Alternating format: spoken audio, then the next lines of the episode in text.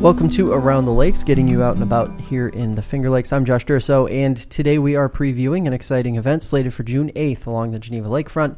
Chelsea Snyder is with us to chat about the Finger Lakes Pride Fest. Uh, for the, what year is this for you guys? How many years? It's the fifth annual Pride Fest. It's Fifth. crazy.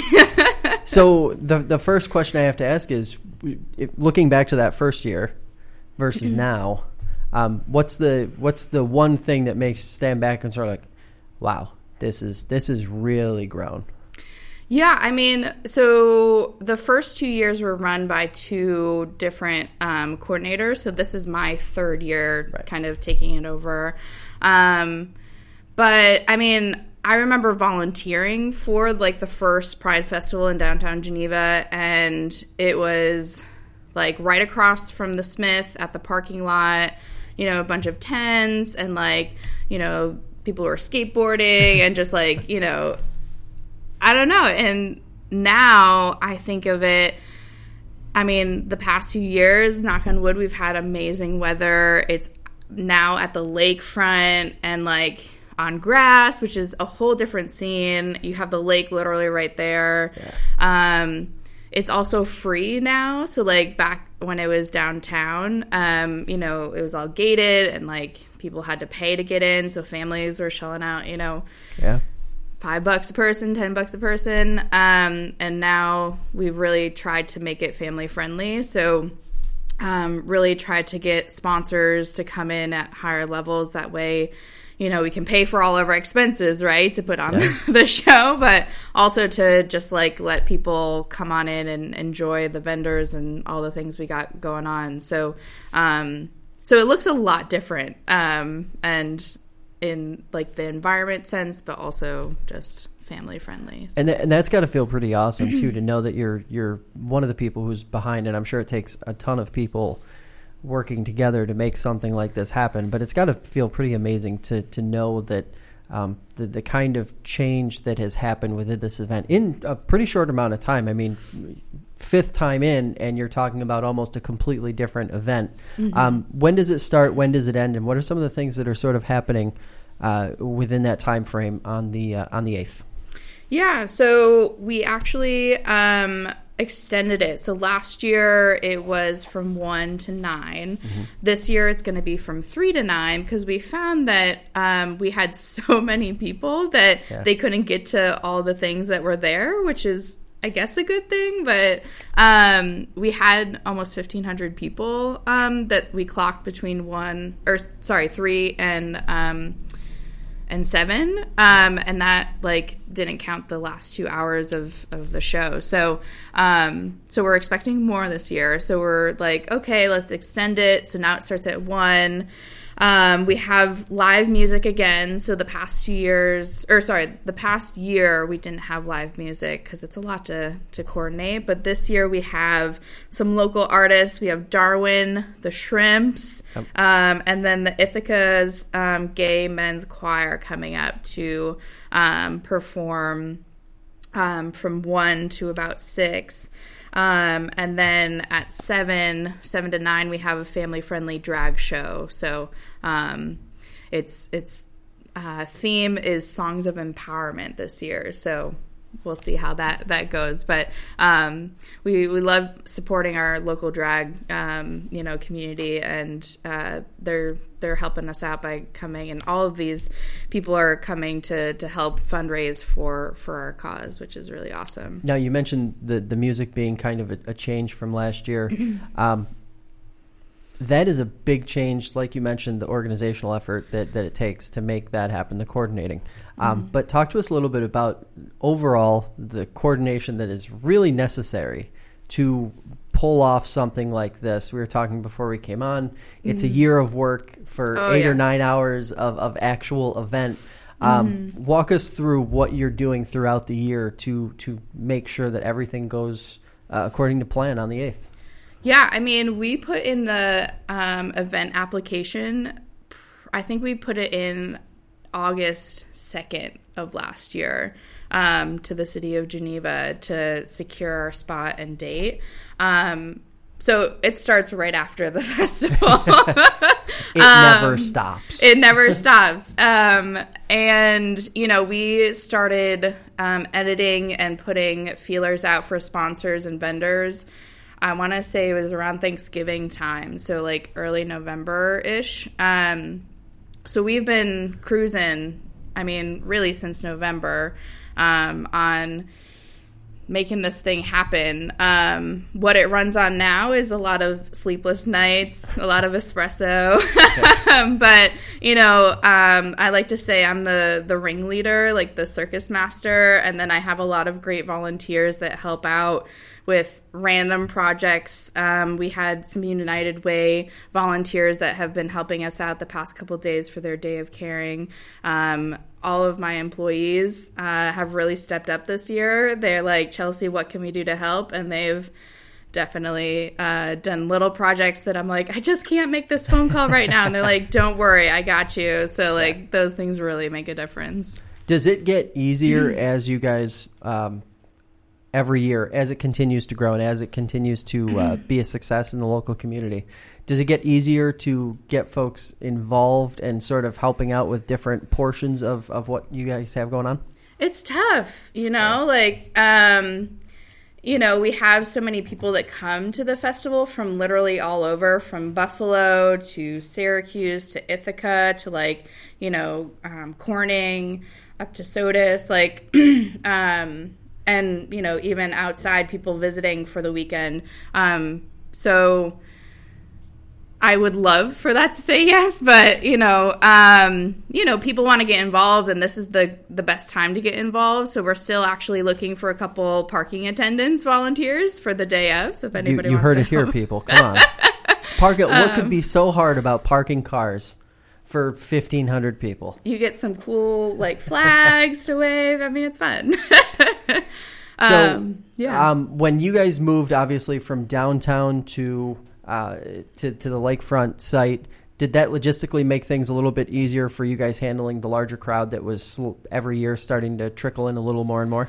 Yeah, I think honestly, like visibility, right, of yeah. of like people knowing it's happening. Um, you'd think that downtown Geneva, you'd have more visibility, and I think we definitely had more support of like downtown businesses and um, that kind of thing. But now being on the lake, you know, we had people walking by, you know, um, on a nice day. They're walking their dog, they're walking their family, um, and they like peer in. They're like, "Oh, what what's happening here?" And you know, it's really cool to to have them like get really excited about the event and bring their you know family in to you know get food at a food truck or you know go to the kids court and play some games or like go check out a, a, vendor that they didn't know you know it was happening but they stopped in anyways so. And to that end this is a, a real live festival. Yes. they're they're all the all of the true festival things are going to be here.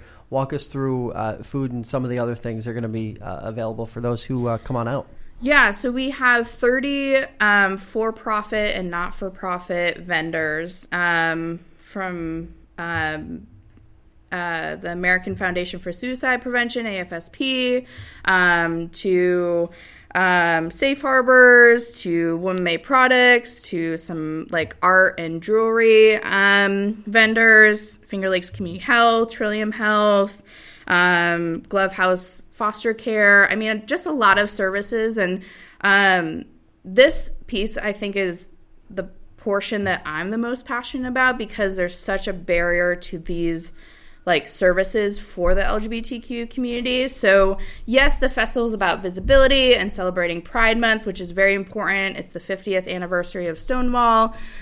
But for me, it's really important to have these vendors um, that are going to be there from 1 to 7 um, talking about the services that they can provide um, to the local you know finger lakes region. So barriers to healthcare like that's a huge thing. So many um, you know people in the community don't go to a doctor because they're so worried of like you know having to out themselves. Um, barriers to foster care right? Barriers to sexual health like you know um, protection and um, to mental health services, um, to I mean even getting jobs like it's it's amazing. A, Um, a lot of the things that other folks may take for granted, and it's that sort of opportunity to connect. Um, access to services is always a, a conversation and a discussion in rural communities, and Mm. being sort of having this event at the heart of the Finger Lakes is great because it gives access to a lot of different folks. Um, but to that end, what, expand a little bit on what you were talking about, just uh, how difficult it is for some folks to uh, be able to get access to those services, not just because of the typical things that we hear about transportation and things like that Oh, in rural yeah. communities, but then this sort of double whammy where there's the the the sided the the other issue at play here. Yeah, so like access to services, let's just say healthcare. Um, so if um, I had a trans client that hadn't seen a doctor in eight years um, because they were so worried as a, a trans person, a transgender person, um, that they were going to not get like fair treatment or um, you know that's an intimate area. They didn't want you know the nurses or the doctors to misgender them or um, you know give them you know unequal treatment of you know a cold when um, you know the the doctor may focus on their their gender. Um, when they're like no I might have the flu. Can you please like diagnose this cough and this runny nose? Um, you know a lot of trans people don't get cancer screenings which is not good because you know those um, parts are really dysphoric for them. Um, but so important to get tested for cancer because you know men and women can both get breast cancer. Um, and if they don't get those parts checked you know they're gonna have you know cancer growing inside them for who knows maybe eight years. So um, it's important to have so many healthcare providers that are informed, are willing to um, make you know healthcare services um, inclusive. Um, Finger Lakes Community Health has done amazing work with our program. Um, coming and doing um, our safe zone trainings. They've had, I mean, every single one that I do for the community, they have at least five to like 15 people come um, and i've done several at their their office. So from like the um, people answering the calls to insurance billers to um, you know nurses and a couple doctors they've come and and done the lgbt 101 that way they can serve their community better and have a more safe environment for people to come in and get cancer screenings or get um, sti tra- um, testing. Um, that's so so very important and and obviously connecting services, but then on uh, the other side of this is also uh, educating the community at large. I would assume is is part of this, especially when you're having it in such a visible location. Um, you're you're providing that sort of education and access to folks who might not otherwise be exposed to that and actually um, have access to learn about these things. Um, and some of them, one of the things that that we hear uh, pretty frequently is just the assumption that well, that's not that's not happening around here. There there isn't that you know there isn't that stonewalling of of sort of service between person and services around here. That's not a thing, but it is. It's happening everywhere, right? Yes. Yeah, it's happening um, in schools, in workplaces, in community functions. Um, I want to clone myself for many reasons, just so I can have many hands and many fires. But um, I mean, we cover four counties, and I can't tell you the outreach for our services is um, like insane. um, so, you know, whether it's like schools trying to get education and saying, hey, we have one out like trans youth, like we really need education for our staff and also our students, um, or, you know, workplaces, you know, hiring trans people or um, LGBT, you know, people and being like, you know, we need to change up our intake form our employee handbook like what what can we do to be more inclusive so um yeah i forget what the the original question was i went off on a tangent Well, but No, it, it, it's. I, I think it's interesting, and it's important too because you know you, you mentioned um, the reception within the service community, and that's kind of what we were just talking about. But Yeah. um, What's the response been like from the community at large as you guys have continued to grow year after year after year? Um, more and more folks obviously keep pouring in um, Yeah. to the event, so it's got to feel good, right? Yeah, I mean, we've had, um, so we, Family Counseling Service holds this Finger Lakes Pride Festival.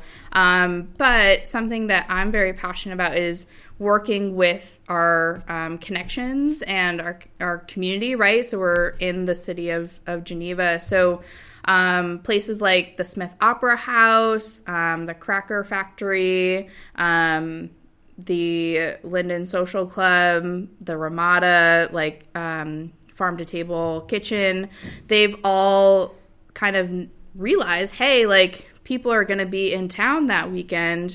Let's put on LGBT like themed events um, that are, you know, something that we can draw outside of the the festival. So the Smith has several. Um, like screenings of movies and documentaries and a music performance on Friday.